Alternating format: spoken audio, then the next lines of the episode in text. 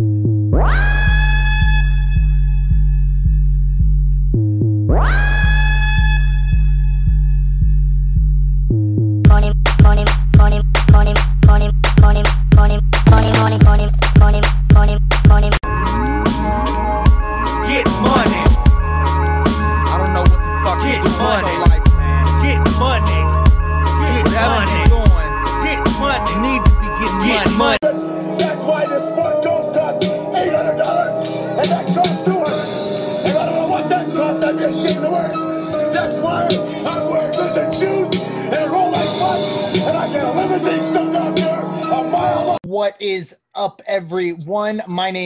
Is Brandon First, aka First Report, representing the ESBC Podcast Network. And, folks, it is Wednesday, September 2nd, 2020, and the band is almost back together. It is, of course, NFL uh, time. We are eight days away from the NFL beginning. So, of course, the ESBC podcast here is has you covered. Um, and it's it's the usual. And then, of course, we have Craig, who has been absolutely demolishing the U.S. Open. Uh, but let's go around the horn. We'll start with Coach, our 2016 Tennis Coach of the Year for California, Brandon Lupin. How you doing tonight? Doing good. I'm glad to see uh, uh, Joe Exotic Burrow's face as he's ordering drinks you just took a while shot. we're recording. And I'm glad that, yeah, you know what? NFL is upon us and we're about to get rolling. How about you, Josh? How are you tonight, sir? Well, it's been a very, very, very cloudy day. I've been confused. I've had some SEC rulings came down, and I was looking at an SEC ruling, and I see Craig Mithrak, right? He's going to be going up in front of the SEC since he's been on fire. Gavin Newsom already made him a fire hazard. have been blazing up smoking things, and now the SEC, unless Craig tweets out, if I read it correctly, unless Craig tweets out or does a video or podcast announcing his picks beforehand, they will be considered non-public, uh, secret information. Therefore, uh, it would be illegal for you to bet on his picks unless he makes them public, man, which is crazy. So after that, I remember what he said on the MLS podcast when he went 80% in the MLS playoffs. When the Pope sees action, he gets clarity. so I want to know what what what's the clarity you have right now in the U.S. Open? Gentlemen, it's a pleasure to be here, taking some time out from a very important evening with my wife of 13 years. So, not only are you, but the listeners very special uh, for me to be carving out these. My, my neck gets ringed. to answer your question, Jeff, in the U.S. Open. Um, look, I'm a former tennis guy myself. Coach Loopy discussed the details of that but one day we will as far as my previous playing days and coaching days Whoa, and the tournament so far pretty much as expected Coach the number the number one female uh, seed she lost today karolina pliskova but for tomorrow josh when you're ready i got four picks for tomorrow including a money line pick on the us open my record before today was I believe nine, three, and one on the U.S. Jeez. Open, and last week in Cincinnati, no joke, thirteen and two, and it's largely the same tournament being played two weeks in a row this year because of COVID. Cincinnati in Flushing Meadows in New York, and then the U.S. Open right now. So, ready to get at it when you are. Well, I'm actually 100%. You put him on Twitter, and I blindly bet him whatever picks they were. They went for it up. So the bankroll got him. So I'm ready to go. Hit hit me. Okay, sure. So tomorrow I have four bets. Um, the bets for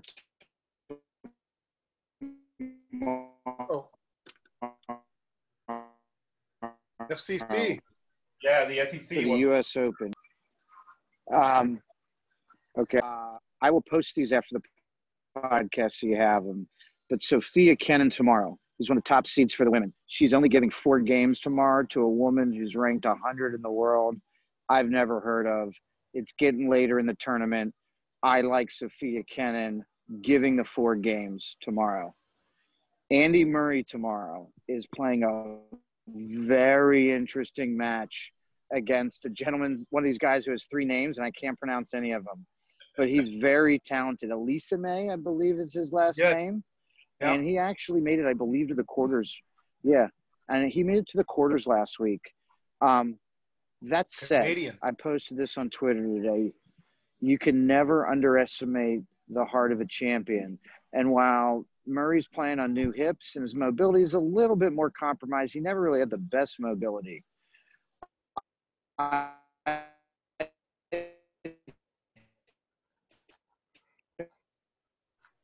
be out, may be out, man.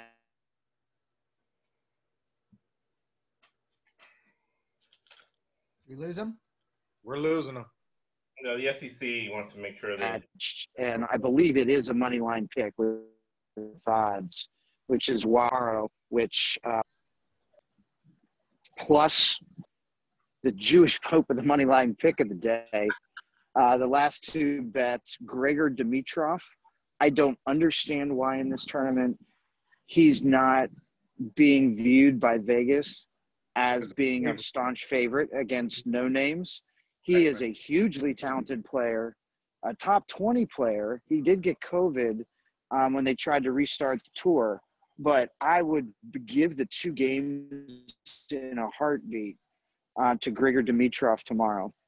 The four tomorrow, um, I don't have the games in front of me. I think it's just giving two games or it may be giving four games. I'll post it after this.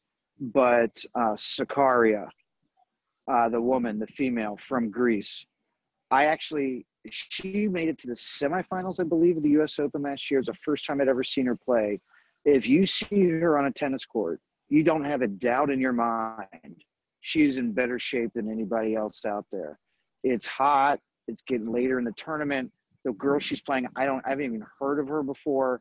Um, I think she rolls Sakaria, and it's a name you're going to continue to hear from me because I bet her in a prop bet that the finals will be Osaka and her for, tw- I believe the odds were, I think I get paid, it's like two thousand five hundred dollars on a twenty dollar bet, something some crazy odds. But Sakkari is a top fifteen girl in the world. World, her side of the draw I think is open.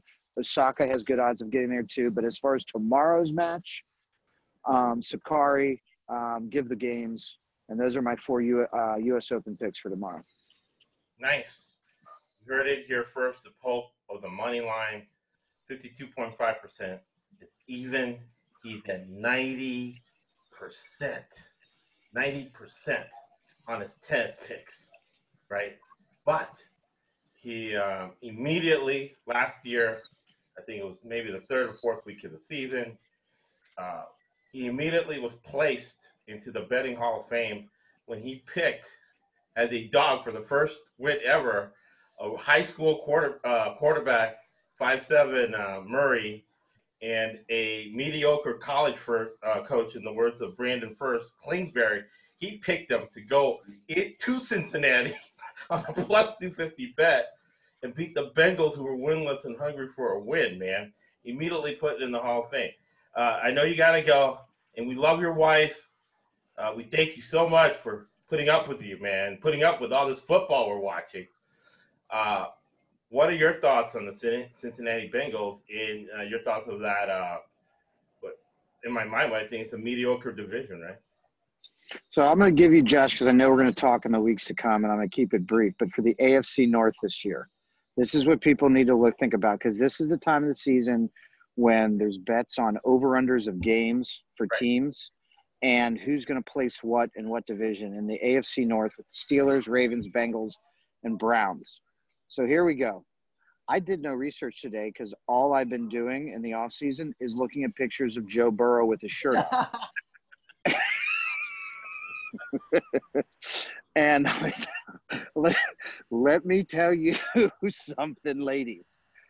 We got a Broadway Joe type champion on our hands in Cincinnati for at least a decade. All right. I know the Bengals offensive line has been horrid the last five years. But with the talent they have around them and them restocking the defense in the offseason, all they have to do now is basically focus on rebuilding an offensive line. Hopefully, Burrow survives the first season to, to get to that point. But when you look at the division, first of all, I think the Bengals are five and a half over under. I and I, I know I'm a homer, and Josh has rules about betting on your own team. but um, listen, the Bengals last year were not a two win team. They were a four to five win team if they didn't bench Andy Dalton intentionally uh, to basically get the draft choice. And these players believe in Zac Taylor amidst all that losing. This is not like, you know, whatever that horrible saying was, like the inmates running the asylum or whatever, comparing to football. They like Zac Taylor, and he has an energy to it. And everyone's saying the practices are quicker. Joe Mixon signed a four year contract extension today, and he's not your typical second contract running back. He's still, I think, 22 years old or 23 years old because um, he only played two years in college. And you got all these weapons around um, Burrow wide receiver. But you look to that team to the north and the Browns, and they got similar weapons outside. They got Baker Mayfield, and they got an improved offensive line. And they have, I don't think anyone would question what people are thinking is going to be a better head coach than what they had last year. That all said, I think you bet the over the Bengals five and a half. If there's a bet on the division, the Bengals, a horrible Bengals team, depleted team, with Zac Taylor holding on for, for dear life this last year. They spanked the Browns in the last game of the year when all Baker Mayfield had to play for was pride, and he had no fucking pride. Sorry for the language. So I like the Bengals finishing above the Browns in the division this year. I do think when Joe Burrow plays the Steelers, which is always a nemesis of the Bengals, you're going to see how old Ben Roethlisberger looks because Burrow can throw downfield, but Burrow can move. I mean, he's not Lamar Jackson, obviously, but he can move way better than Ben Roethlisberger. But the match in that is going to be that. I mean, Steelers are back defensively; they are fully back, and they're still going to win games this year on their defense. I don't. I, I, I see the Ravens still winning the division. I don't see the Steelers being as good as as a lot of people always think. They have no running back, solidified running back. I think their offense and wide receiver corps is definitely a question, and we'll see what Ben Roethlisberger could do. I always said he was going to finish his career getting hurt, and I think that's what's going to happen. So um, I'll have more to come in the following weeks with over and unders and and picks against those teams in the AFC North. But hopefully that gives everyone a, uh, a good head start. Big time, big time. And I'll say this: I'm going to go on record right now, today. If these lines are correct, uh, what it says here, it is Cleveland plus two and then it's a wild swing where you can get seven and a half at William Hill. I'm going to take that right now. I'm going to find that seven and a half, and I'm going to take Joe Burrow in the pulp of the money lines. Cincinnati Bengals plus eight, my first dog pick of the year to cover. Oh, so wait, and, and, and, Josh, I'm sorry to interrupt, but we are going to have one more podcast before the first week of the season, correct or no? Yeah. yeah but I'm placing this bet right now. It's a mistake. Well, I know that, but what I was going to hold out for the listeners for next week is I cannot wait to break down first week of the season the Los Angeles Chargers playing in a late afternoon game, which never happens in Cincinnati. Um, that is the national game at one o'clock next Sunday. Uh, that the first weekend Chargers at the Bengals. So the the, the LA, the Los Angeles Tyrod Taylors versus right. the Joe Burrow led Bengals. I can't wait to talk about that. Fine. And, you know, before before Craig heads out, I just have to say I'm very very happy that you took the fact that that, that the Bengals missed out on Jake Fromm. Um, you haven't let it get to you. Uh, I was really worried about that on draft night when you guys missed out on uh, on Jake Fromm. That that uh, joke will never get old. Uh, so uh, I'm very very excited. I'm a half and half because a little bit was me like uh, if they really do do that, like we like Craig just might take his anger out on us and murder us, which would be a great story. but no, it, it, all worked out, and I do think you guys are actually you're you're gonna be you're gonna be much better. So. Thanks, Brandon. We all we all sleep better now without Fromm being in the picture for Bengals. I gotta go, guys. I gotta go. Thank you. Happy anniversary. All right, see you guys. Thanks. Oh, that was great. But uh, so yeah, we'll we'll obviously get deeper into things um, next week, and we're gonna dive deeper into with uh, with us three. um, now, and um, I, you know, I think I'm gonna I'm gonna start it off by uh, prefacing, you know, the NFC South by or um, yeah by pretty much taking control of the the rumors going on. Um, we have yesterday uh, one that hits maybe a little too close to home for Brandon. Uh, the, the the the Saints putting Alvin Kamara on the trading block, and um, something that Brandon just sent to me about know, five ten minutes ago. Uh, Leonard Fournette signing with the Tampa Bay Buccaneers. Um, damn, that offense is going to be really good. That's going to be very interesting. Um, so, what are your thoughts on the uh, NFC South that seems to be changing by the day? You know, I'm uh, yeah, yeah, I'm excited to go for a second behind uh, the Pope. So let's look at the uh, the over unders for the NFC South. Um, and obviously, after today's signing of Leonard Fournette, that obviously can change. Um, I know we spoke on this a couple of weeks back on our Wednesday to Wednesday show, and um, it looks like uh, Josh may have hit the nail on the coffin when he's talking about his boy Ronald Jones possibly not being there, especially after they're signing uh, Leonard Fournette, a um, a guy that uh, Well, yeah, because he, he can't With- pass. He's going to get Brady killed. well, this is a this is the guy. This is a guy that was the obvious best talent on the uh, Jacksonville Jaguars roster. Um, I just c- couldn't stay healthy. Maybe he just ran the ball too much and his body's worn down for the moment. But uh, the pressure's not on him to perform with a Brady there, and a Gronk there, and a Chris Godwin there, and a Mike Evans there. So it's going to alleviate some of those things. But let's get with the uh, No, he doesn't, all he has to do is play his role. That offense rolls without him. absolutely. The problem with Tampa Bay is going to be the line. The line has uh, has, has has sucked, even though uh, they're in the top ten. Uh, they're in the top ten in uh, salary. They still suck. So that's the problem with the Tampa Bay line. So here, here's the over under uh, as of today, um, as of hours ago, before the Leonard Fournette signing. New Orleans at 10 and a half, Atlanta at seven and a half, Tampa Bay at 10, and Carolina at five and a half.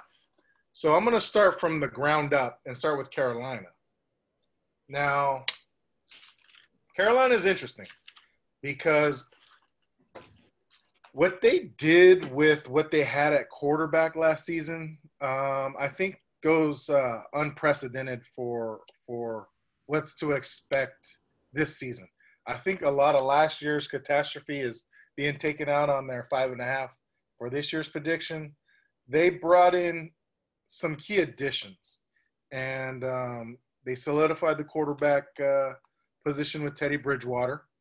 Um, they solidified some of their defensive struggles by drafting a Derrick Brown uh, at the defensive tackle, a Yetur Gross-Matos from a, a defensive end, and a and uh, Jeremy Chinn at safety. So they've addressed some needs that were troubling to them last year, um, quarterback and, and on the defensive side.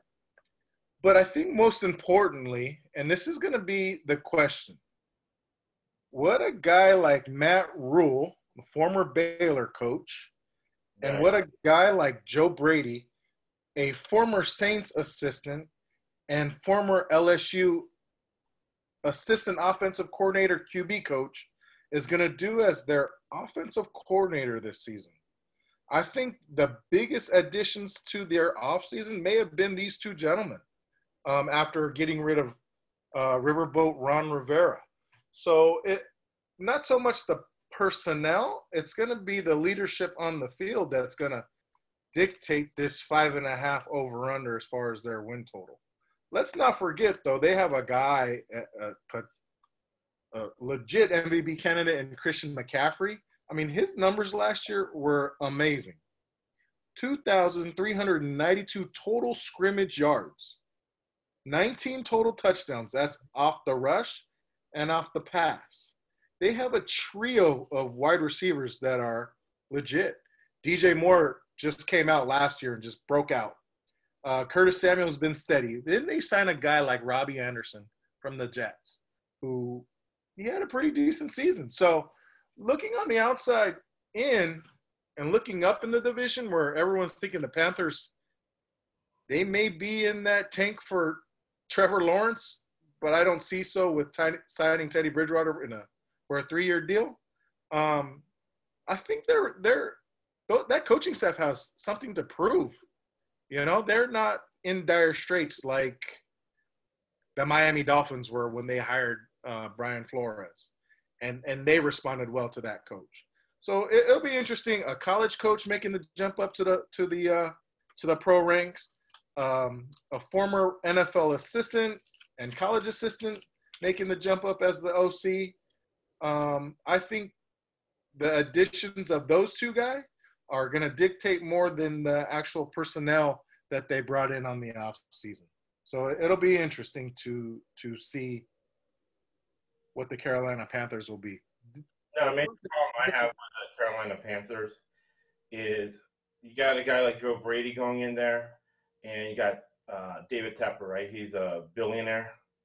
Okay. Uh, he he took three billion dollars. He kept one and spent two on the Carolina Panthers, and he wants to institute analytics. And Rules wants to institute analytics. Joe Brady's getting one point five million dollars. This is the first time Joe Brady's done analytics, right? He didn't do it with uh, Peyton. He didn't do it with Coach O. And analytics does not work in football because there's uh, variables and covariables ensures the result, and there's just too many variables in football uh, for analytics to work. I made a lot of money when the Cleveland Clowns with Joe Podesta still there went 0 and 16. So that's the major issue I have that we'll track with your Carolina Panthers. Not my Carolina Panthers. Carolina. Hey, people listening out there, some of them is their Carolina Panthers. they're Carolina Panthers. I just started from the bottom up as far as the pro- prognosticators uh, spoke. Now Right. we were supposed to have a special guest in Piano Hands, the Atlanta Falcons um, super fan. Um, but I, I, I'll bring the, I, I have to bring them up because I'm gonna talk about the NFC South, right? So their over under is actually seven and a half. They they were a team, a tale of two seasons. They started out what one and five, went into the break and finished six and two, I believe. I mean, so it's kind of a, a, a whirlwind of of uh, Jekyll and Hyde kind of team after they made some changes. Uh, Raheem Morris got promoted to the defensive coordinator position, and things started to click. Um, that offense is as potent as any offense in the NFL. Uh, Matt Ryan is a very durable, very accurate, very um, productive quarterback, and he has a duo of of receivers, uh, Julio Jones and Calvin Ridley, that um, some say are the best in the division, where I don't necessarily think so. Um, I think Mike Evans and Chris Goodwin are There's God. Godwin better. Um, but let's talk about what Atlanta did this offseason. They brought in a, I don't know, I don't want to call him a retread, uh, but a hurt or, or un, a questionable Todd Gurley from the Rams. They Yeah. brought in a, a Dante Fowler. Um, they brought in a tight end, Hayden Hurst. And historically, Atlanta has always used their tight ends very well. They drafted a guy, AJ Terrell, to uh, be a cornerback in this division where they we have duo after duo after duo of wide receivers. So it's interesting if if Todd Gurley, which I don't anticipate him being as healthy as he as he was his rookie year, I think he has that debilitating issue, uh, arthritic issue. Um, I think they're going to go under the seven and a half win total. Um, I'm not really high on them defensively, but offensively they're going to score and they're going to put up points. Um, and I wish Piano Hands was here because I'm sure you would probably have more things to say about it. But I really don't deal much with Atlanta. Um, if I did deal any more, my New Orleans uh, pass would probably be revoked. So, moving on to the Bucks. I think the Bucks more than any team in the NFL made major headlines this offseason.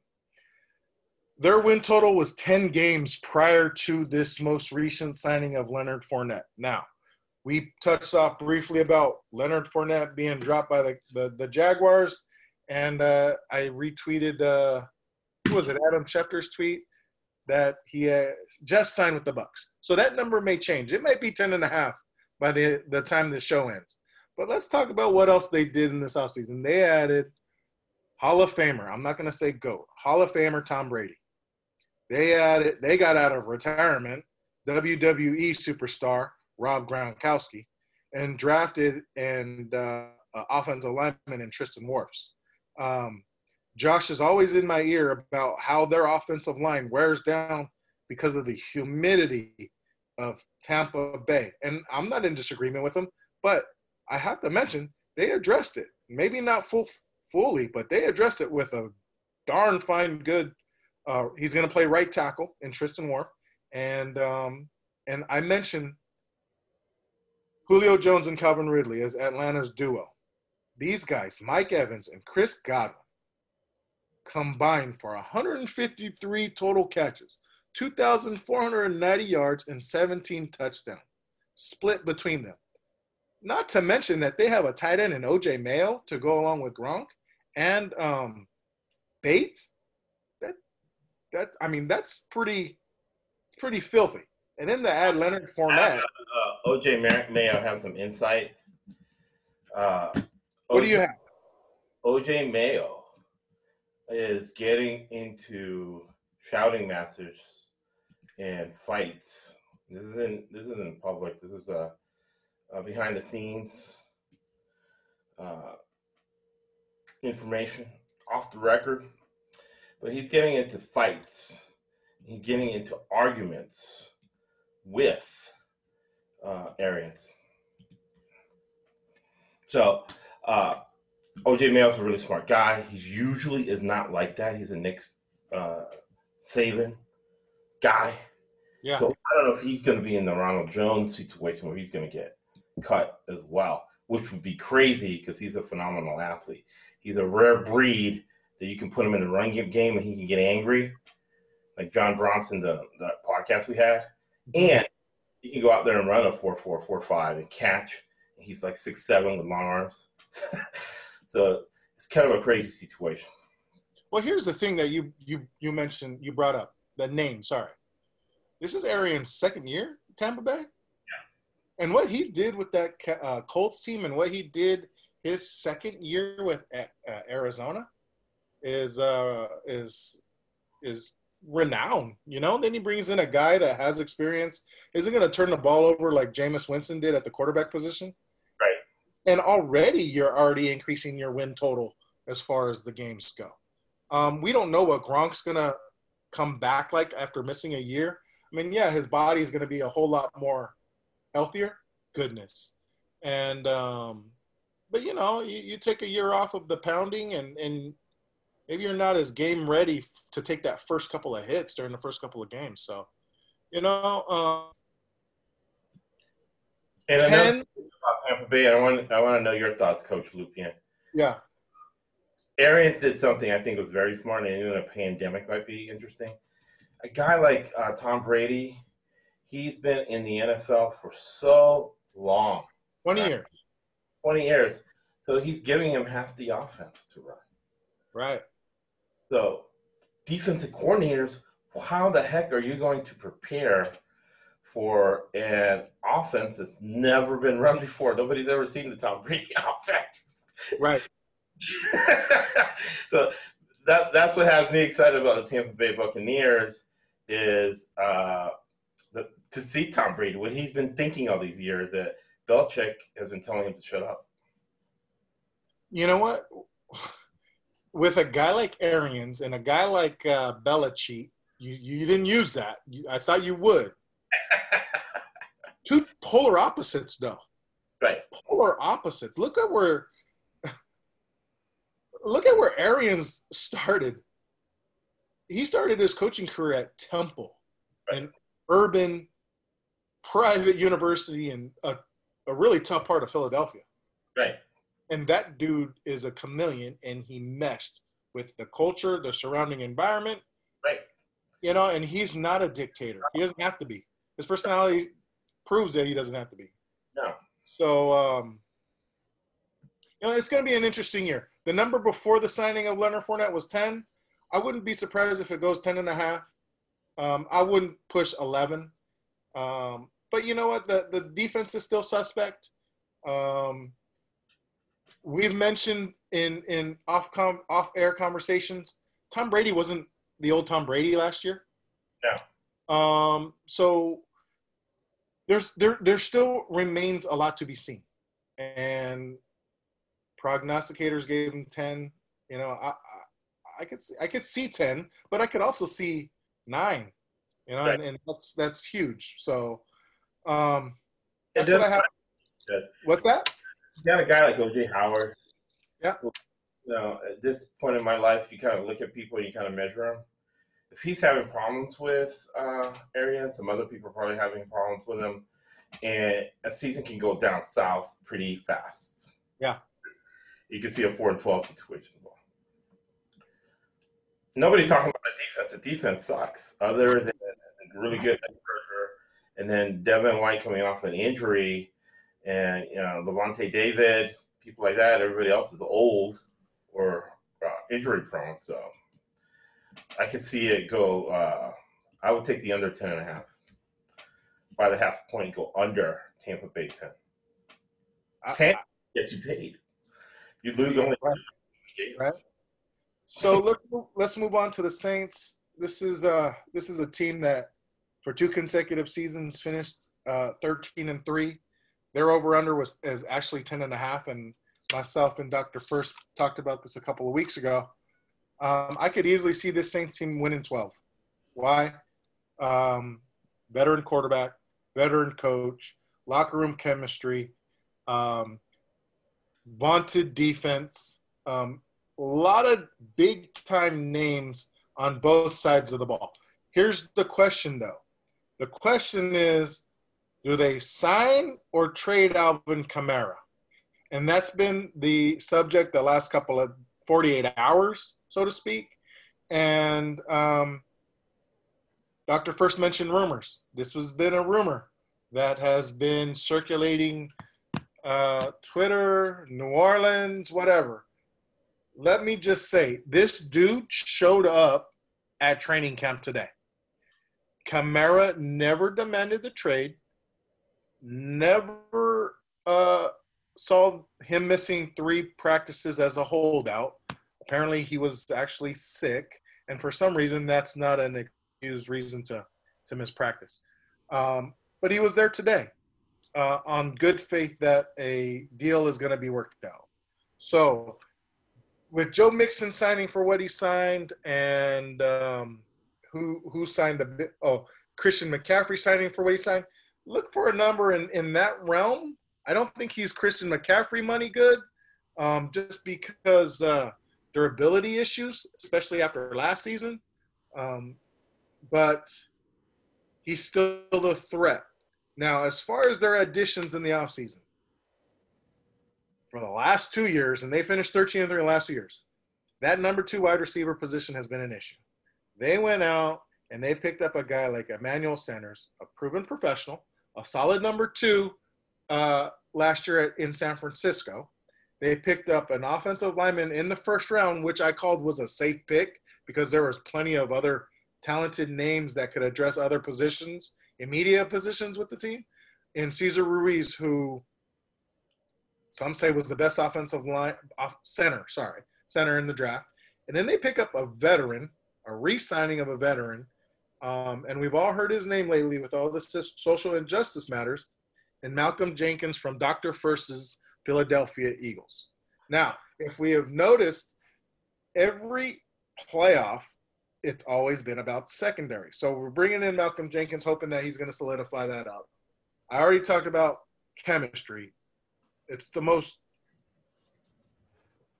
chemistry oriented team in the division, and it's proven so with uh, the cohesion between Brees and Payton, and uh, Brees, Payton, and Evans.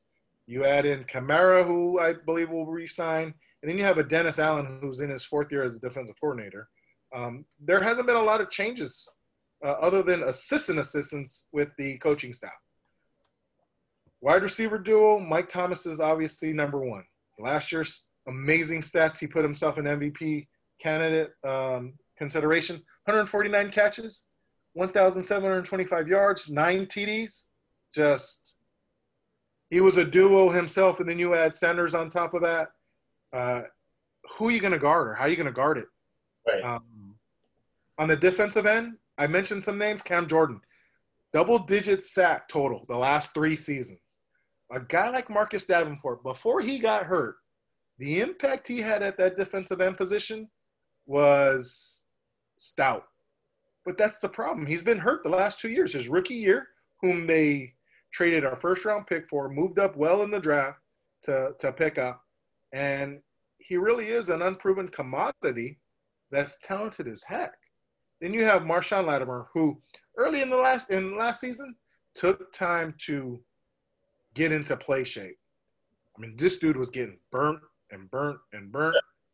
And no, but no one talks about the finish of the season, which, you know what, when it came down to defending that number one receiver on other teams, he was he was locked down after week six. Uh, and then again, I, I mentioned Malcolm Jenkins as, as, that veteran voice in the back, uh, secondary. Uh, and you have another team that is predicted to win the NFC South. Can we get over the playoff uh, ghosts? That remains to be seen until we're in the playoffs. But, um, you know,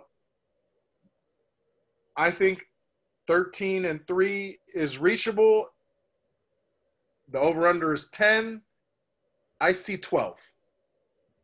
We don't need to go 13 and 3. I see 12 to win you money. So that's my NFC wrap up, NFC South wrap up, and go from there.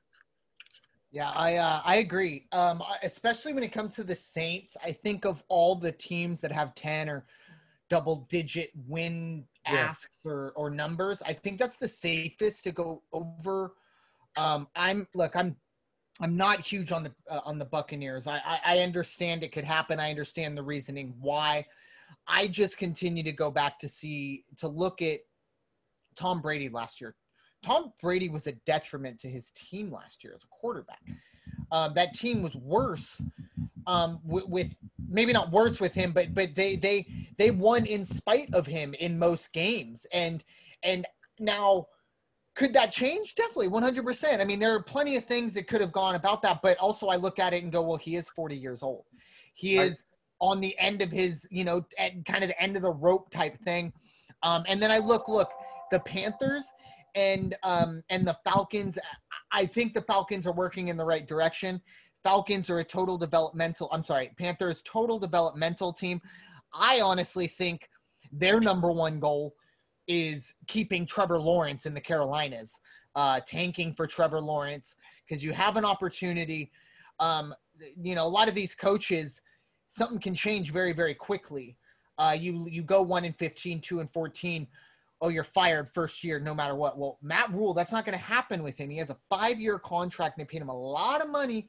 This is the long term thing. So I think for Matt Rhule, the smartest thing for him to do is bring along the young kids um, and, and, and go two and 14, three and 13, go get Trevor Lawrence.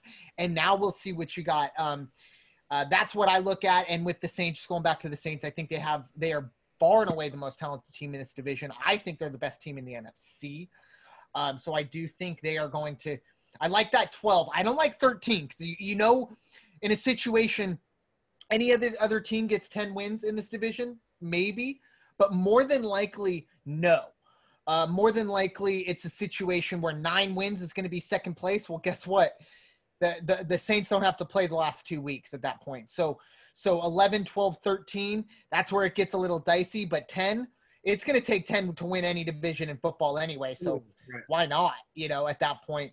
Um, so I like that. I, I agree full fully on that. Um, I'll, I'll pick up the baton and uh, run with the AFC East. Um, just I, I keep an eye, obviously, on the East on the NFC side. I'll keep an eye on the AFC East as well. Um, and this is a year. This is a year of change for um, two teams notably. Uh, we'll get to the Chargers later. Um, but for me, it's look the first one when you talk about the AFC East regularly, it's all been always been. Can anybody challenge the Patriots? Is anybody capable of beating the Patriots? Well, now the question is, who will take over for the Patriots? I don't think a ton of people expect Josh Stidham um, or uh, Cam Newton, because apparently Cam Newton is not very high on Bill Belichick's uh, friends list. If you if you uh, believe some of the reports coming out, but for the Patriots, yet again, they are the number one story in this division, but it's not for the same reason as normal. Um, like I said, it, it's to determine what to get from this team. Now, um, I'm I'm pulling up right now where the live. So over under here is nine, folks. I I I I, can't see nine getting there. Uh, Bill Belichick's a good coach. He's going to get the most out of those players, but you, you can only do so much. Um, there's a reason Bill Belichick wasn't Bill Belichick until he got Tom Brady, folks. Uh, there was a reason he'd been fired from other places, which is no big deal. Everyone gets fired, believe me. Um, but Belichick wasn't Belichick until he had Brady. So we're going to see if, and I think this is a big ego thing for Belichick. He wants to prove that it was all him, just like Brady wants to prove that it was all Brady. Um, we're going to see nine wins, total overreaction to the Belichick, to the Patriot on the helmet. Um, I would pound the under on that. Um, I don't think they're going to be, you know, a, a, three and thirteen, just a total dropout. Uh, next up for me, the one that really kind of jumps out um, is the Miami Dolphins. They're six and a half. It's tough. I excuse me. I really, really do want to say over here um, and, and ride the Brian, Flores train. I, I just don't think they're there yet. Um, Tua needs to prove to me that he is healthy and he is ready to take on an M- NFL schedule. Um, six and a half. I, I see them. They're ceiling around six. I could see them getting seven. Don't get me wrong, but I that's not a good enough odds for me. Um, I am definitely going to have to go um, min, um, under for Miami, but they are working in the right direction. I think we all got um, a taste of what Brian Brian Flores did. It, it almost blew up in their face to the point that they almost were too good. Um, they still got Tua. I'm sure they probably would have preferred Burrow, but they're okay, you know. And like I said, Brian Flores, similar to what we saw with Zac Taylor. Brian Flores, Zac Taylor, those guys, that locker room is fully on board. Now the talent needs to come around as well. Um, so and and also, you know, if you if you are on Periscope and you do have any questions for us, please feel free to chime in. Uh, next up in the NFC, or I'm sorry, the AFC East is the um, laughable New York Jets. As I try and find them on my screen, there we are. Um, their over under is six, and this one's difficult for me um, because they're in a division where, I mean, nine and seven could win the division, eight and eight possibly. Um, they're in a division where they could pick up maybe three. They could go three and three to their division. Well, they're halfway home at that point. Um, this is one that I would stay away from, but you know, for the sake of what we're doing here, I would go under. Um, look with Sam Darnold, you just don't know what you're gonna get. Um, you know, you can go pretty much whatever um, cliche you want to put in. With Sam Darnold, I've seen it from the beginning, um, or at least from the USC days, is his inability to read defenses and his pure um, reliance on his athleticism, which is good. Don't get me wrong, but I mean, we're in the NFL here. You're not playing Washington State and Oregon State two times out of the year where you can run by everybody. That's not the case now. Um, but we'll see if he. I do think he's taken strides. Um, are they enough? I don't think so. So once again, I, do think they're a five and eleven team. Um, this one, the only way I'm betting on it is you hold a gun to my head, or if I have a podcast, and hey, guess what? I have a podcast, so that's what I'm doing there. Um, I I am staying away from the Jets, but if I had to, I, I would like to see that move. I would like to see six and a half. If it moved up to six and a half, I'd feel very very confident at six. I think six and ten is right on. Um, I don't bet to push, so not something I want to deal with there. And the final team in the AFC East, there's a reason I left. Oh, I lost where it is. Um, there's a reason I left these guys for last. Um, the Buffalo Bills. this is their division. It's their division to lose. Everything going forward, I think I, I like Sean McDermott. I don't think he's a world beater, but I like. I think they bought into what he's doing. Um, I think it's kind of the Buffalo brand of football. You're also dealing with a, a quarterback in Josh Allen that has gotten better year in and year out, year in and year out. Um, and now the it's wide open for him. They're they don't have to deal with Tom Brady. They don't have to even deal with really the stigma of um, losing, you know, week 17 or weeks a, a huge late late season matchup. This is the measuring stick for the Bills. They're playing the Patriots and they're down 24 nothing at halftime. We've seen that so many times. That won't happen more than likely this year. Do I think the Bills are going to win the division? Um, probably not. I, I don't pick any team to win this division. Honestly, it, it, this is by far the most wide open division. I can make a case for every single team, and that is the Dolphins and Jets included. Um, but like I said, I think this could be an eight and eight team. I'm look at the nine the Bills have in front of them, and this is another one. I just go, oh, give me a half, give me a half point one way or another, and you'll make my decision for me because I think that's right where they're going to be. This is a nine and seven team that that finishes higher than the eight and eight Patriots. Um, the way it goes, uh, at, and it's just going to be kind of mediocrity throughout this entire division. The AFC East is going to go from being the Patriots' perennial one or two seed to now being kind of how the NFC, uh, the AFC West was for a little while. That's how I see the AFC East um, kind of going from one of the more boring divisions to now wow, let's see uh, what mediocre team comes out of there. Um, what are your guys' thoughts there? Oh, it's the Patriots right away. Okay. Uh, Coach Will Muschamp, a disciple uh, Bill Belichick, uh, says that the most organized teams are the ones that are going to do the best, right? And uh, actually, I got ADD, so I'm going to go back. I'm going to ask Coach uh, Lupin a question about New Orleans Saints. Uh, Coach Sean Payton, and it goes with uh, Bill Belichick the same way. They're really hard nosed guys, and they're taking a zero tolerance approach. So if you miss a practice, if you miss COVID protocol, you're gone, right? Now, you're a no nonsense coach. I went to the, I went to a couple of your matches, and your team is in in line, and the other teams get in line when your team comes out here. But you're in a different situation as a 2016 Coach of the Year situation if you can speak to that and how that kind of translates to athletes, and what do you think is the best approach? Because you had a Tony Dungy who was strict, but he was a different style of strict than your Bill Parcells, Bill Belichick, and Sean Payton, coaching New Orleans Saints. You know what? When it comes down to it, I believe players, I believe kids, whoever you coach, need and want some kind of conformity. Got it. Um, between those coaches, Belichick and Sean, um, I think Belichick more his way, right. and Sean adapts to situations with his team and relates to those guys a whole lot easier than let's say Belichick does. You, you know, when you have a coach like that, then that's a that you know uh, you want to play for. Definitely has your back, and not only definitely has your back in the field, but has your back um, when it comes to what we're dealing with. This is a guy that got COVID, adjusted his off-season OTAs according to um, what he experienced through that. Remember, we we tweeted or we talked about how these OTAs were going for certain teams, and he was one that didn't hold OTAs. Right. He just told the guys to come in the best shape because he didn't want to add that risk factor to his guys.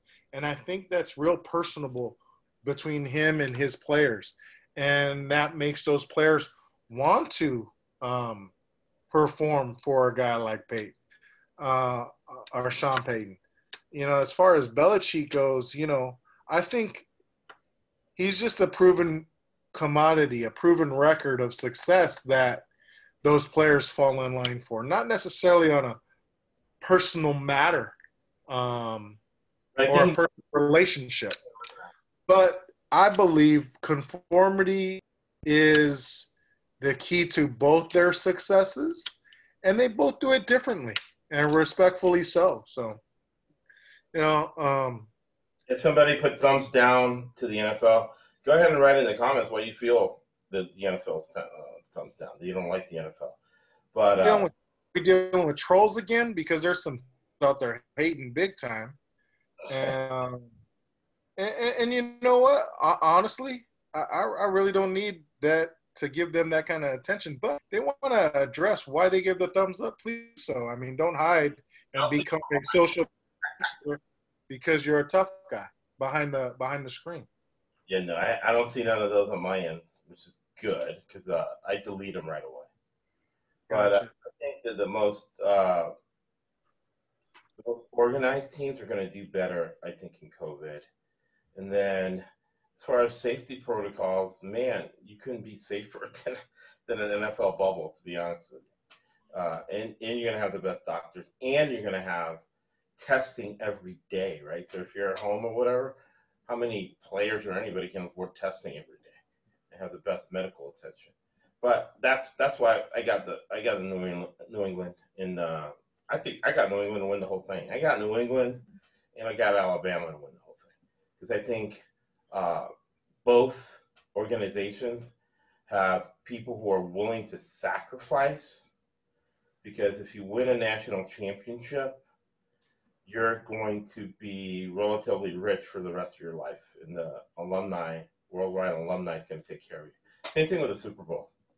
So guys on those type of teams with coaches that are ultra organized are going to have an edge that I'm going to put my money on. So I'm going uh, New England to win the Super Bowl, but definitely to win the, the NFC East. Josh, uh, what division do you have? I'll take the West because the West is on my mind, and then we'll we'll we'll see which. Uh, I'll I'll do both. I'll do the AFC West and the NFC West. Uh, DeAndre Hopkins with Arizona is going to be very very interesting. Kingsbury in the raid offense. Uh, we have Houston Baptist is going to be on. We had Houston Baptist coach Vic Shealy. And the reason it's important is because they conference and they hang out with, and they're best friends with Kling, uh, from your Arizona Cardinals. Uh, the name of the podcast is Faith. The Big Three. They I heard it called in the South now. The Big Three: Faith, Family, and Football. And nobody says faith, family, football than DeAndre Hopkins. I can't believe Houston let him go. It's going to be very interesting. There's no no other person epitomizes epitomizes faith, family, and football than the 20 year veteran Fitzgerald, right? Uh, they address the offensive line. Uh, they have an ex head coach as a defensive coordinator. So Arizona is going to be good. The Rams, uh, we see them on Hard Knocks. I don't see them as organized as maybe a Pete Carroll. Pete Carroll's going to be the most organized coach in that division. And then Shanahan uh, will go a big return to the mean and those inflated lines that we made so much money with San Francisco. And the Pope of the money line talked about an inflated line right away. So I think that the division is going to go to the to the wire. And man, it's hard to bet against uh, a Pete Carroll. And um, as a financial services guy, guy with a, uh, two masters and securities licenses, I am reminded that the referees are paid by the league, right? So they do what's best for PR. Coach Lupian knows on that. What happened with that when Kroenke's building a five billion dollar stadium, and New Orleans is the 58th market, LA is the second market, and uh, he was a victim of an obvious PI call. Two of them. they cost them the game. And we all saw what Scott Foster did to turn around that Utah series and get Stan Kroenke, the owner of the Denver Nuggets, to win that game. It's not just winning that game. I'm going to post the, the clip of Brianna Winner picking that game. We were picking that game. We were picking the fact that Stan Kroenke is a member of the Walmart family and built a five billion dollar stadium and owner of the Nuggets that they were going to win that game, and they did, and we won money. All right, so that is the bottom line. Uh, it's going to be the Rams in Seattle at the end uh, because of the riots in Seattle and the shootings in Seattle. You're going to have to give Seattle a bone like they did in New Orleans and Katrina when they went all the way to the Super Bowl. But the Rams are playing SoFi Stadium, five billion dollar stadium, right? And stay tuned on Tuesday, where uh, we look to have some news on the podcast from uh, our friends there at SoFi Stadium, the LA Rams and the LA Chargers, right? So that's going to be your uh, NFC West, and I'll give you the over unders. Uh, the Rams, look for the LA Rams to go over eight. All right. Look for the Arizona Cardinals to get exactly eight and be over seven. All right. Uh, San Francisco, this is almost like taking candy from a baby. San Francisco will not get to 11 wins next year, my friends. They might go nine, they might go 10, but they're not going to go 12. the worst you can do is push. That's that's some good money I'm going to put on another inflated line. I'm making a you can make a living just on San Francisco inflated lines. And then the Seattle Seahawks, very very organized team, nine wins. Uh, that could go either way. Uh, look for Seattle to get 10 wins because they're an organized team. But you got to check with your online bookie or the hotel or, or sports book if two games get canceled. Make sure you get your money back on these over unders. Now we're going to go to the AFC West. Uh, we'll have Raider Jim next week uh, talking about uh, the AFC West Denver, they're going to have a great defense, right? They're going to have the young fireplug kid on offense. They were great at the, at the end of last year. They'll be very competitive. The Kansas City Chiefs. I think they're going to have the Kansas City Chiefs are going to have a big problem this year, and they're at 12. I definitely pick the under because uh, the philosophy, and Andy Reid is being very creative, and I'll give him credit for that but the philosophy of that power game, along with the air raid, his type of offensive linemen are going to have problems this year because they have not been able to lift weights.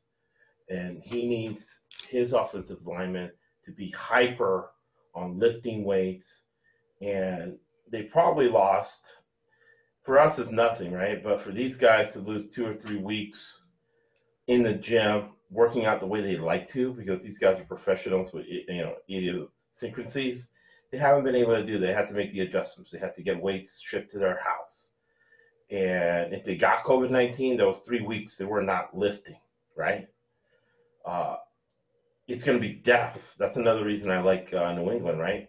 Because uh, each position group, like if you have two centers or two guards, they're each quarantining from each other. So if one gets it, he didn't infect the other guy, right? So uh, Kansas City will be good as far as depth, but they're not going to be good as far as weight is concerned. And I worry about a guy like Kelce, who's a workout warrior. Guys like that, uh, that the gym is part of their game, they're going to have problems. So definitely pick your Kansas City Chiefs under 12. Uh, the the Vegas Raiders, right? They got a new stadium. They're going to get the calls. Look for them to go over seven. As uh, hey, Gruden's Gruden, right? He knows how to run a team. Uh, they they got good weapons on defense. The defensive line has gotten better, but uh, you, I, I always wanted to see this, but it's not going to happen. But in a way, they have the double barrel shotgun. I would love if I was an NFL coach or GM, I would run a wildcat with a double barrel shotgun with two quarterbacks. I have Derek Carr and Mariota in the backfield. You don't know what's happening. Is Mariota going to run it or throw it, or is it going back to Derek Carr? But I guarantee you for a fact that Gruden's going to have packages designed for each guy, and you're going to see both guys play. Whatever defense you're in, you're in the wrong defense because we're going to bring a different quarterback to attack it. to look for the Las Vegas Raiders with a brand new billion dollar stadium. To remember, the refs are employees of the league. They'll get the call and they'll get over eight wins. Kansas City under. Now, very interesting team to me, and very interesting concept, right? When you're talking about management and business, uh, the way Anthony Lynn has approached the season has been very, very Bill Belichick like, where uh, he's saying that the way he's going to approach it, the pandemic gives him an edge, right? And it's something very near to, dear to my heart, and it's something that's taught. I don't know. Do they still teach that, guys? When I when I was growing up, they taught me this in elementary school. They taught me this in high school, and they taught me this in college. Keep it simple, stupid. The KISS theory. They still teach that. Uh, Minus the stupid, you're not allowed to. You know, You what? I'm gonna get fired. I'll, I'll get fired because I include the stupid. That's how stupid I am. But I like the kiss theory for sure. So it's it's a very simple offense, right? We're gonna try. We're gonna run the football. And Tyrod Taylor, if Keenan Allen's not open, take off. That's the offense. And then defense, make the other teams make mistakes. This COVID nineteen, everybody's freaked out, and and uh, the Chargers are very riled up. They're in LA with the social justice thing, and I think the Chargers over, um, up, you know, it's just the truth, right? You can make up your own opinion, but you can't make up your own facts. The the Rams have a white guy from the South as their head coach. As nice as he can be, I I could never see him dating a black girl. He marries a mail order bride from Czechoslovakia. Versus Anthony Lynn, who's down, man. He he's ready to go out himself and protest. So I think that gives the Chargers an edge. The, they're ready for the pandemic, keeping everything simple, right? Straightforward, not a lot of thinking involved, and it's strategically done to deal with all the distractions going on. So that's your LA Chargers. But the problem is, is that Spanos is cheap and they don't have any depth. And Derwin James is hurt again, right? And we again we have inside information on Derwin James. And uh, the best way to say this is that I pray for Derwin James on and off the field. I pray for the man. All right. Uh, 7.5 wins. I think they go at least 8 and 8. So go over and definitely pick those unders in Kansas City and San Francisco, especially in a pandemic year. Those are some serious inflated totals. Uh, I don't see Kansas City going 13 and 3 with Gruden in that division, with uh, Vic Fangio, who knows how to play him in that division, right? Uh, and uh, there's no way that's happening. So pick the under for those two teams. And let me look at your Denver Broncos. Man, that's uh, I'm like first though. I'm not touching it, uh, but I'll I'll go under Denver Broncos. It could happen. Most probability is that the Denver Broncos are going to win less than eight games. So I don't see them making it to nine, but I do see them 100% going eight and eight. So if you get a 7.5 out there, pick the over, right? Uh, other than that, because that's a quintessential eight and eight vanilla run of the mill team right there, your Denver Broncos. So that's your AFC West, and that's your NS, AFC and NFC West from a betting perspective. You can make money watching these games. So what do we got? AFC South? Uh, yeah.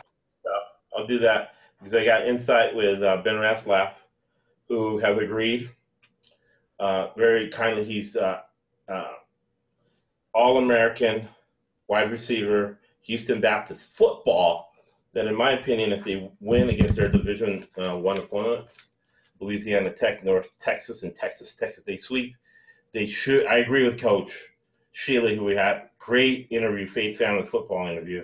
He was mentored by, uh, uh, you know, Hall of Fame coaches Fisher DeBerry, Grant Taft, and he went head to head with Dennis Erickson at Arizona State and beat him on the road when Arizona State had a top 10 ball team. and uh, he says they should be in a bowl. So I think Houston's going to be an absolute disaster with O'Brien. Uh, it's one of those Fidel Castro situations where you have a dictator. He thinks he knows everything, and I think everything is going to go crashing down from an emotional standpoint. And Vegas agrees with me. It's 7.5. 7.5. So if you see an 8, go under. A very cheap team owned by a drug addict who was found with a pound of cocaine and 100 prescription pills, Mr. Irsay. Um, Coach Lupian, if you were found with a pound of cocaine and 100 uh, prescription illegal pills, what would happen to you?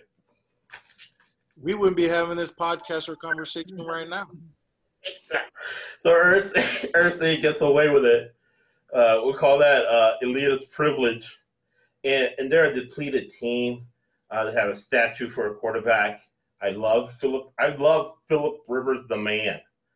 Um, I'm not into Philip Rivers, the 20 uh, year veteran quarterback right now, and I don't think the line's going to be that great. He has a great coach with Frank Reich, but man, I got to go with uh, Doctor First and Coach Lupien's main man, Vrabel, and your Tennessee Titans. You guys were 75 percent on Titan games last year, right? So uh, this guy's talking about overpaid. Yes. Uh, if you don't like being overpaid and people getting overpaid, I suggest you traveling to North Korea, Cuba, or places you can go to. Um, maybe Venezuela. Those are places where 100% nobody's getting overpaid. I'd like to know what you'd like to think. But we live in the USA, the greatest country in the world, where we can sit here and we can have fun making money watching football. And if you want to make money, go on my Twitter, use the pics, and open up an account on my bookie AG. Promo code ESBC, and then you can be overpaid instead of complaining about other people being overpaid. So let's look at these over unders. Uh, Houston, I would say under eight, take under eight. Indianapolis, under nine. I can't believe they're getting nine. That's inflated uh, the Rivers line. Uh, the Jacksonville Jaguars, probably going to be the worst team uh, in the NFL. Uh, but they can do whatever they want in Jacksonville. They can go walk around without a mask. Uh, 4.5. 4.5. I would say uh, under five. Under five for your Jacksonville Jaguars. And take Brave all the way over there with your Tennessee Titans. What do you guys think? I agree. Um, I believe. Um, I believe that you were a. uh, It's not all Philip Rivers. Um, they have a really. Uh, the Colts have a really, really good backfield. I think they're a really, really well coached team with Frank Reich. Um, they have a really good defense. I, I, I know he's um, not Philip Rivers of 2000, you know, six or even 2010 or you know whatever. But I think going from Andrew Luck to then Jacoby Brissett, huge drop off, to back to Philip Rivers is not all the way back to Andrew Luck because I, I think Andrew Luck brought more to the table with his legs. But I think it makes the job a little bit easier for Frank Reich. Um, and and remember, this is a, a guy who w- might have been his most successful um, I guess turnaround was really with Philip Rivers. He kind of, you know, Frank Reich kind of revitalized Philip Rivers' career. So um, I, I look at uh, Indianapolis. While I don't, I don't, I, I expect Tennessee to win this division. Um, I think Tennessee is the best. They're very well coached, but I think it's going to be uh, Tennessee and Indianapolis to really, really um, fight fight it out. Um, and I agree with you. Texans are, I mean, they're getting rid of their best players. It's it is a borderline fascist resi- regime. You got to send Antifa down to, you know, Reliant Stadium. That's the real fascist down there. Uh, Bill O'Brien, um, and and I just I I don't see anybody really challenging those other two teams, uh, the Colts and the and the Titans. I can't wait to see those two go at it. You know, all year, kind of fight for that supremacy. Well, I, I um my take on it is I'm real curious to see Derrick Henry's production because if you're looking at last season, his production value was well over 65% as Right. far as what he did with the ball. This dude ran so hard and for so long all season. You could tell that last playoff game, he couldn't. He just couldn't. You know. So, I I I could honestly see the Colts take this because what they have done with their offensive line versus everyone else's, except maybe Tennessee's, um, is unsurmountable. Especially knowing you got a Philip Rivers that I believe has two more years left. And he has the ultimate confidence in his offensive line, and he's not going to have to force an issue with this team versus the other team uh, that he used to play for. I could really see them winning their division by that one game. Um, as far as the other two teams, I, I don't even they're not worth mentioning. But this is I, I I said it last season. I love what Mike Vrabel does as a coach. I think uh, Dr. First will vouch for Coach Reich's position as what he did with uh, Philadelphia and the offensive mind that he has. So when it comes down to these two teams, one health, two intangibles, and I just believe the Colts may have one bit more intangible than than um, the Titans based on uh, based on Derrick Henry. If Derrick Henry's Derrick Henry last season, no problem.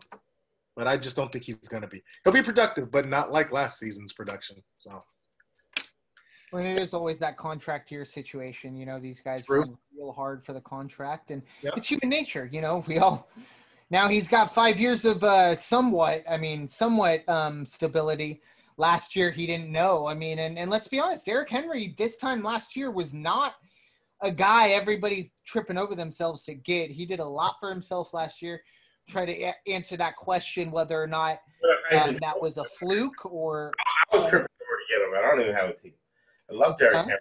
Now, now teams that have uh, a high reliance on the offensive line, I'm I'm worried about because them not being able to lift the weights. So you know, and I love Marlon Mack, obviously from the I University. was going to say, you got your boy Marlon Mack there running the show.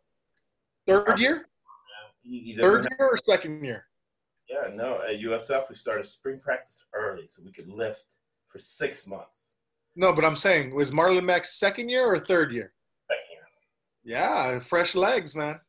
Behind that offensive line, mobile. Forget strength, be mobile. Get him out of the box. Yeah, I like him. I like him. I like him. Moving on to uh, the uh, what I'll take. I think after this, it'll just be the NFC North. If someone kind of wants to just verify that while I talk. Um, next up for me is the NFC East. Obviously, a, a division that is very near and dear to my heart. Um, look, let's let's take the trash out first. Let's talk about the New York Giants and the Washington, whatever you call them. Um, they are the both of these teams are the quintessential development teams right now.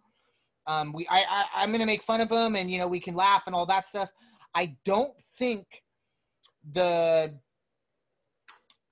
they're gonna be down for too long. I, I look at Chase Young, scares the hell out of me. Um, he looks like a guy who's going to be a game changer for a very long time. Um, will they keep him happy? Uh, look, we, we all know the off-season stories of this franchise, and I'm not even really talking about the name change. I'm more talking about the sexual harassment. I'm more talking about the toxic workplace environment. And then my favorite quote of all time is Dan Snyder going, "Wow, maybe I need to be a little more hands-on." Like, do you not know you are the problem, and you want to be more hands-on? Like, talk about not being able to read the audience or, or not being self-aware. But um, uh, there, that's a, a bad team this year. Um, I'm rooting for Alex Smith. I think we all are, stuff like that. I really do think Dwayne Haskins has the arm ability. I just don't know if he has the mental strength to get it done in the NFL. Excuse me. But yeah, the Redskins for me, Chase Young is a guy who's going to be a big part of the future for them. And um, moving on to the Giants, look, they bring in Joe Judge, um, who, from all things I've been hearing, everybody's buying in. Um, most most uh, optimism behind a head coach from that fan base in a very long time. Um, now it's all about Saquon Barkley and the progression of Daniel Jones. Everyone knows the NFL, you know that the quarterback position is incredibly, incredibly important. Um, Daniel Jones going from being booed on draft night to pleasant surprise last year, take another step. Um, it still won't be good enough, I don't believe. I do think this team has more weapons than Washington. Uh, Washington, just because I glossed over it, uh, over under is five. Um, I probably I don't want to touch this one. Give me, like I said, a half point. If we go five and a half, give me the under. I could see this team being five and eleven. That's their ceiling in my mind. Um, that would be a great coaching performance.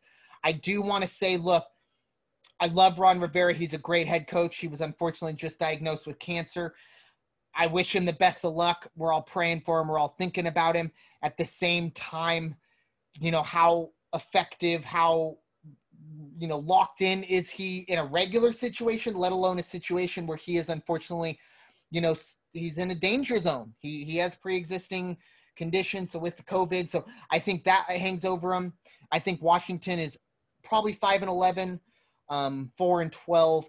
When it comes to the Giants, their over under number is six. Same situation. I can see this team going six and ten. I kind of like the under though. I think this is another five and eleven team, but I could also make a case for them beating Washington twice. So if that's the case, we're already a third of the way there.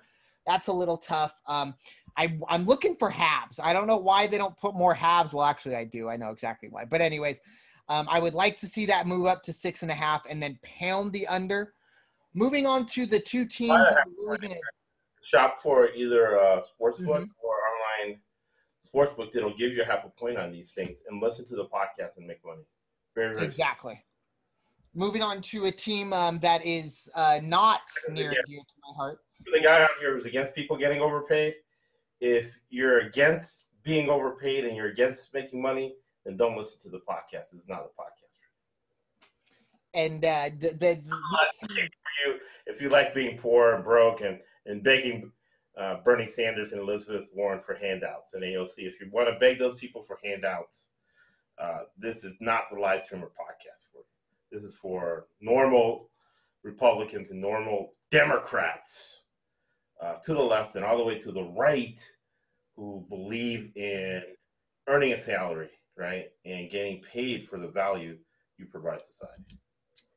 Next up is the Dallas Cowboys. Now, look, I always make a joke, um, you know, never ever bet blindly, but you can always take the Cowboys under because they are always an inflated line.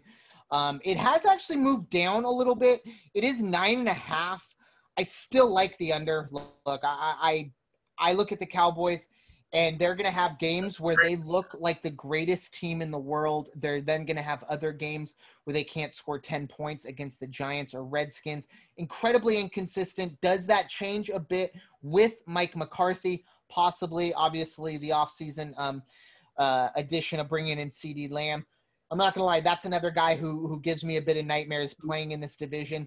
But Dak Prescott is in a situation where now it's time to put up and shut up and and and put the numbers together which the numbers on the outside when you look at them you go wow that's really you know really really impressive. And then you dive a little deeper and see his stats in games where um you know it's kind of the Kirk Cousins thing you know how how does he deal against teams you know good defenses? Um good good good teams overall, and, and he generally struggles. We've seen it. You know, I, I have as many playoff wins as Dak Prescott does. That is the joke going around. Um, does that change this year? I think the Mike McCarthy situation helps a bit, but not enough. I think Mike McCarthy is very overrated. Um, I think he was a guy who told Aaron Rodgers, "Yeah, go throw the ball to uh, Randall Cobb." Oh, wow! Congratulations, you are a football genius. No, you're not. You just understand that that quarterback's really good and that wide receiver's really fast. Uh, good for you. You got your ring, and you're going to ride that out for a little bit. Um, I like the under with the Cowboys for that reason. Um, and moving on, of course, to the Eagles. Look, this is a team, um, obviously, near and dear to my heart. I'm a huge Eagles fan, PhD of the Eagles. Um, can't necessarily bet this, but just going over, let me pull up the number. There we are. Um, it is nine and a half as well. Now, if the Cowboys are nine and a half, the Eagles are nine and a half, you got to pretty much make a decision. Someone's getting a 10. someone's going to win this division when you have kind of the lame ducks that Washington and the Giants are. Those are almost four built-in wins at the very least three. Um, I like the Eagles to win the division. I just I think they're set up for success um, in in what they have going on. They don't have the drama that the Cowboys do. I mean, at some point Zeke is going to do something um, stupid. At some point, the contract saga of Dak Prescott's going to come up. Eagles don't have that. You know, they got Miles Sanders who At some point, Carson Wentz is going to get hurt. at, you know, um, that's. I mean, you would be incredibly surprised if you go and look up and see the percentages of games Carson Wentz has missed. It's a lot less than you would think. And everyone's going to call him injury prone. You have Javon, Jadeveon Clowney land on the top of the back of your head and not get a concussion. That's not injury prone. If someone falls on the back of your head, you're injury prone. You dive in head first in LA and you blow your ACL. That's a fluke accident. And then um, when he got shut down at the end of the year because he had back stiffness and all that stuff, that was just to give Nick Foles a chance um, to, to build up his draft stock. The Eagles snuck into the playoffs that year. If they were really in the playoff hunt, he would have played the rest of the year. But, anyways, as I was saying, the Cowboys have all this drama floating around them with Zeke Elliott, with everything, with their owner. I mean, every week there's something going on with Jerry Jones. Um, the Eagles don't have that. The Eagles just have a lot of talent um, that they need to keep healthy. Yes, guaranteed, no doubt about it. Need to keep them healthy. Um, but they also have aging talent. And that's the problem that I worry about. Um, as an Eagles fan, I look at Jason Kelce, I look at uh, Jason Peters, um, and you know Fletcher Cox, guys like that that are getting towards the end. Um, and we're very reliant on those guys because the youngsters aren't quite ready to take over. But overall, um, I, I think the Eagles are the best team in this division. I think they're set up the best to win this division um, because of the, just the, all the stuff on the field is um, is capable, and the stuff off the field is non-existent in terms of the drama, and that's key. Yeah. Was the J- Giovanni Clowney hit a dirty hit? I don't know. You'll have to ask. I mean, it's hard. Everything looks dirty in slow mo. Um, I, I, I want Jadeveon Clowney's a dirty player. He has a past. Now, there's a difference between maybe a guy maybe turning a little extra on your leg and messing your ankle up, as opposed to a guy who plays a sport that he knows how dangerous it is, and to do that to put Carson Wentz's career in jeopardy. I want to think that, you know, the brotherhood of football, no, that wasn't the case. I mean, only Jadeveon Clowney knows if it's a dirty hit. Um, it was an impactful hit. I can tell you that right now. That's all I can say on it. I, I the speculation, yeah, I think it probably was, but that's because Jadeveon Clowney has a history. I, I, I really don't. I want to believe that Jadeveon Clowney did it um, just accidentally. Not I'm going to because he really could have. It wasn't I'm going to take him out of this game. That was a situation. If he did it purposely, I am going to put his life and career at risk. Um, it, it, it looked bad, but like I said, everything looks bad in slow mo. Right. There's a lot of Philly fans who go back and forth whether that's uh, was a dirty hit or not. We're not the most rational group, by the way. no, no fan is. That's why they call it fans, fanatics, and that's why rule number one of betting is you never ever bet your own team. You never bet blindly, right? And that's why we make a lot of money betting on these games. But we just don't give you a fish. We teach you how to fish.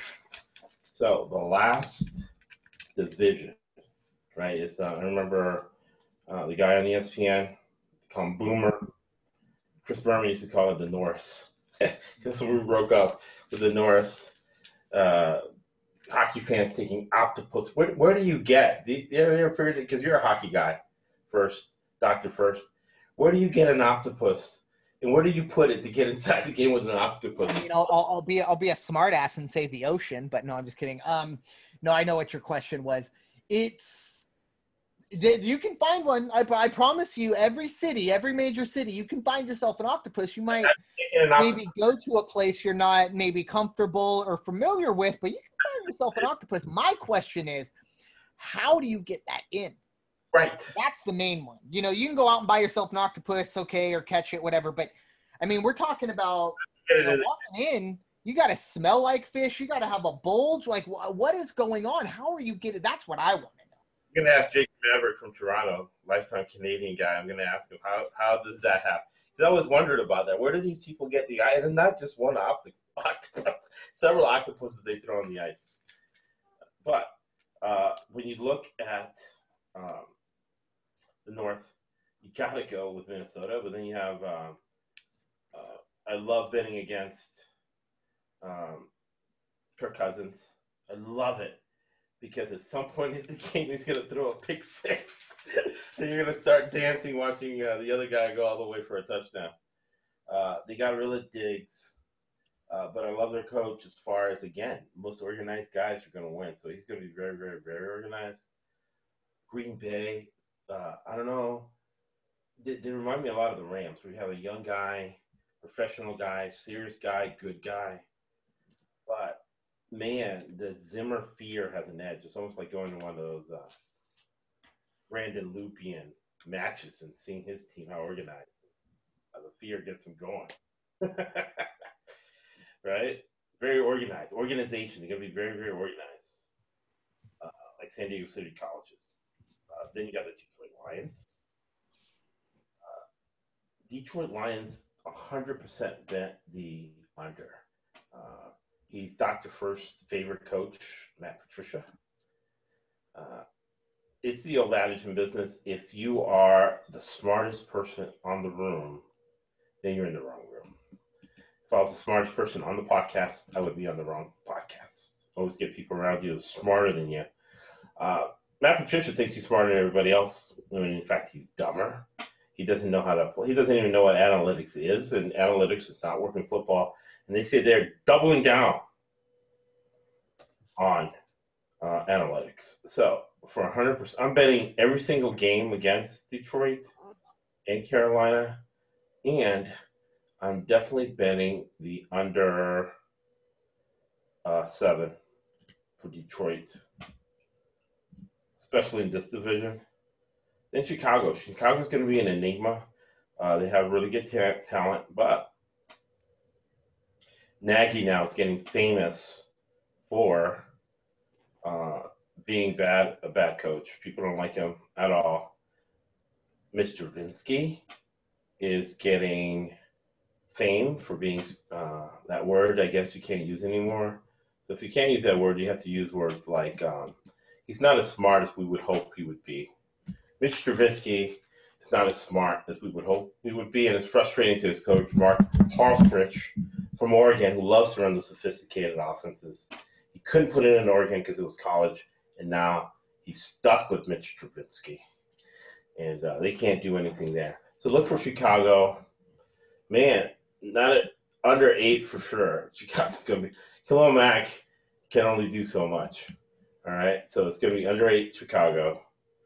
Uh, your Minnesota Vikings. Look for Minnesota Vikings to get the George Floyd call all year. And I say that with much respect. I mean that as far as um, they're going to get the call every year for PR reasons more than anything else. So they'll go over the 10. It would be interesting to see them in the Super Bowl, right? For PR reasons. Right? Kirk Cousins gets hurt. They bring in Kaepernick, and the Minnesota Vikings go to the Super Bowl in honor of uh, George Floyd. And then uh, the Green Bay Packers. Uh, Aaron Rodgers can win games by himself. He can go off script, right? So, and you're talking over under nine, nine games. They're going to be right at it. I can see them win ten games, mainly because they're going to get two easy wins against Detroit. so you got two wins there, uh, probably two wins against Chicago. Uh, look at look them look.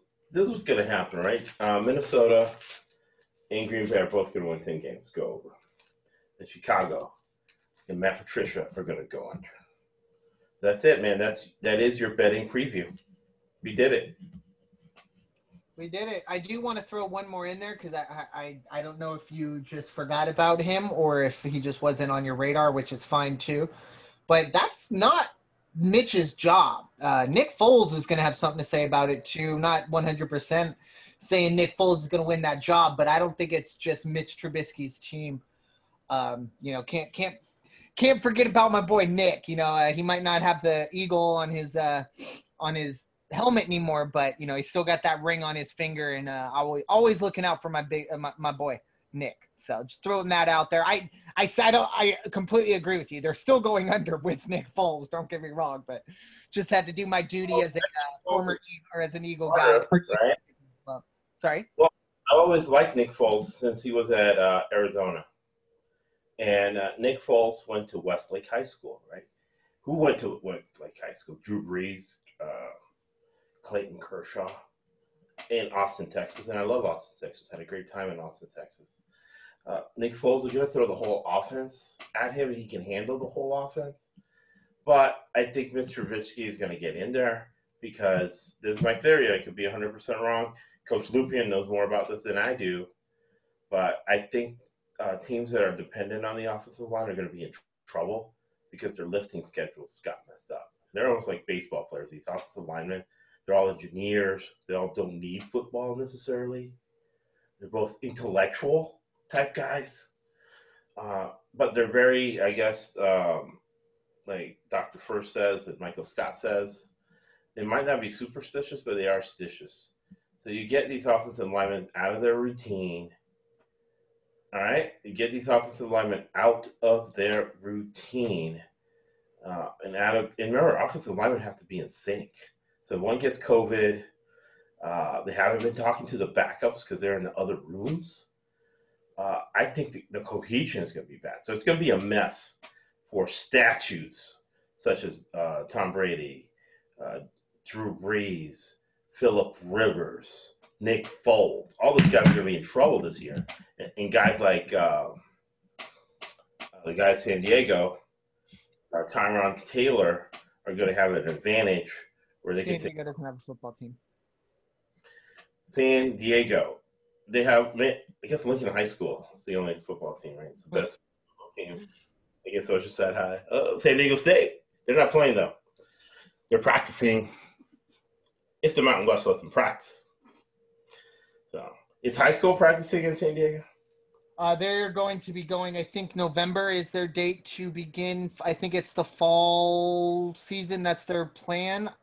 Um, that they're going for. I don't know if dates are set yet. I know schedules are kind of getting put together, and you know, I I think for for schools in general, they're you know we all love football. We all love that stuff. I think them getting the high school kids an education, uh, whether the safest way possible, is the first. And I've heard a lot of different things. There's a seems like you talk to a different school, this or that, you get a different answer on how they're going to do things. So I think they got to get that figured out. But tentatively, um, November is the time. I'm sure there are situations where, you know, I'm sure Cathedral Catholic, I'm sure the kids at Cathedral Catholic are finding a way to stay in shape. Um, you know, maybe the kids down at Lincoln, maybe finding other ways to stay, uh, um, you know, be a little more resourceful. I mean, if you know, if you know San Diego football, you know, Cathedral Catholic, they can buy whatever they want. Lincoln, they got to, you know, work a little harder.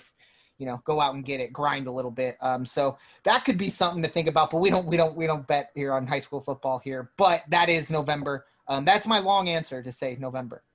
20, 250 words to say November. Here in Orange County, um, every time I go jogging, I can't help to see some illegal practice going on. And, I mean, is it really illegal though? I mean, it, it, I mean, really? Like, co- let's be honest. I, I mean, technically, yes, people will say it is, but like when we really break it down, your government cannot tell you you can't go outside and play with your friends. I'm sorry. Like, it could be irresponsible. You could talk about that. That's fine. But illegal? Ah, you know, even if there are mandates. Come on now. But anyways, um, it, it's happening. We know it's happening, and it's best for these kids. You can't keep these kids locked up. Um, and and eventually they're going to play football. And guess what? You hope that they did some stretching or you did some work beforehand because there's going to be a lot of injuries. If not, you can't just start up and go play Oceanside or go play, uh, you know, La Costa Canyon and and think you're going to get out of it. But uh, overall, I think this is a great start um, to everything, and Yeah, we're gonna get Um, on out there for the really, really excited to uh, know that this time next week we'll have finished up the podcast, and then 24 hours later, the first football game will be over. Wow! Uh, as far as we've come in three months, Man, three months ago we didn't know if we were ever going to see a sporting event ever again. Now we're now we're about to have all four at once, folks. So Yeah, we're gonna have some legit games in college tomorrow. Conference USA. I'll make sure I'll get it out there in the morning uh, before I have some other meetings. But two things, right? Uh, no tackling, right? So a lot of these games are going to go over, right? So people listening to the end will get that nugget. Pick the over on a lot of games, often than not, because there hasn't been any tackling. And again, these guys have not been able to do their regular lifting schedules. Number two, uh, during the podcast, Dwayne Haskins has been named starting quarterback for your Washington Redskins. So who knows how long that lasts? Uh, man, that's a disaster. Uh, get some notes in here from Dr. First said. Uh, I'm picking a, every game against Washington Redskins as well. The Cleveland Clowns, the Washington Redskins, or the Washington football team, or whoever they are in this crazy be year. careful with Washington with those magic numbers because I definitely could see Chase Young being a strip sack guy late in the game that that maybe it's an irrelevant touchdown, but all of a sudden Vegas gets all upset because all of a sudden that was a completely irrelevant touchdown to everybody holding the ticket. So just throwing it out there. Uh, Chase Young is a JJ Watt esque if he does what I think everyone expects him to, and I haven't seen anything um, that would tell me he won't. I, it's very rare that we see a top top defensive guy not. Um, and this is apparently a generational guy, so just keep an eye on that, not blindly. Just uh, stay away from those those numbers. But yeah, Washington will struggle. Chase from Ohio State. Yes. Oh yeah. The the, the absolute monster who just I mean he's a game changer. Um, I haven't seen a defensive game changer like that at the college level since Woodson. Um, and and there was some weird stuff that happened in his career uh, eligibility stuff. So I think there were times where maybe we wanted to see him against other guys, but it didn't happen. It is what it is. He's in the NFL now. Um, I just wish you know maybe he was in the AFC North, not the NFC East, as an Eagles fan. But we will uh, we will deal with that. my final thoughts. We go first, and we'll have Coach Lupian give us some inspiration as we leave. My final thoughts is if I saw Chase Young, I would ask him um, if he got paid more at Ohio State or now playing for the Redskins.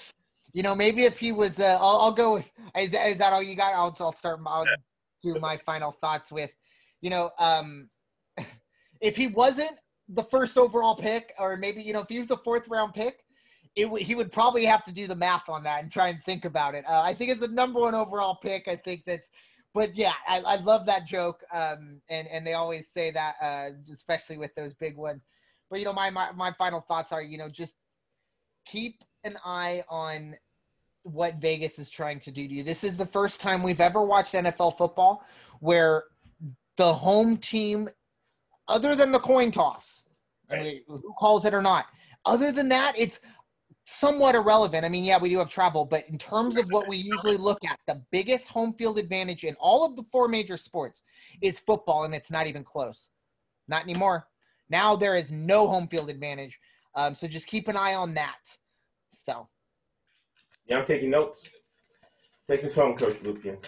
Final, final thoughts. You know what? The uh, state of Louisiana gave the Saints permission to allow fans for their week two games. So you know, Really? with every state, things are going to change, um, and and who knows? Um, that's just based on what's going on in their numbers right now.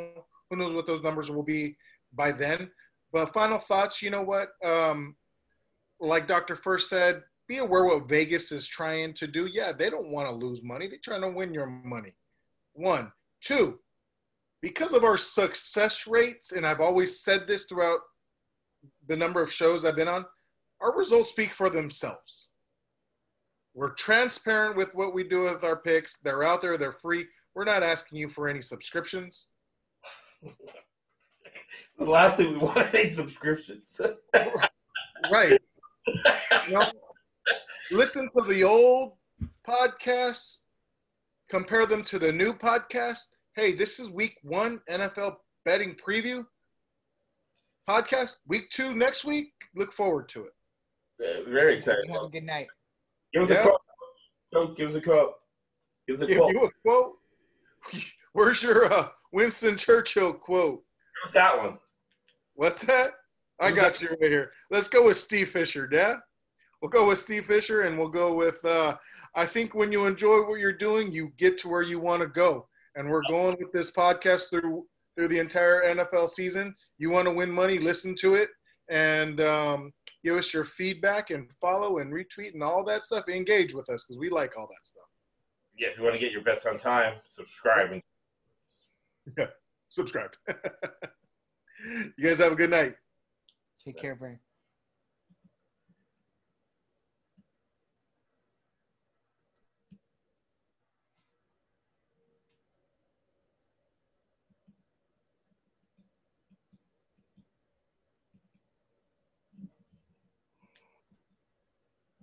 Yeah, we're, more uh, comfortable talking football. Still recording.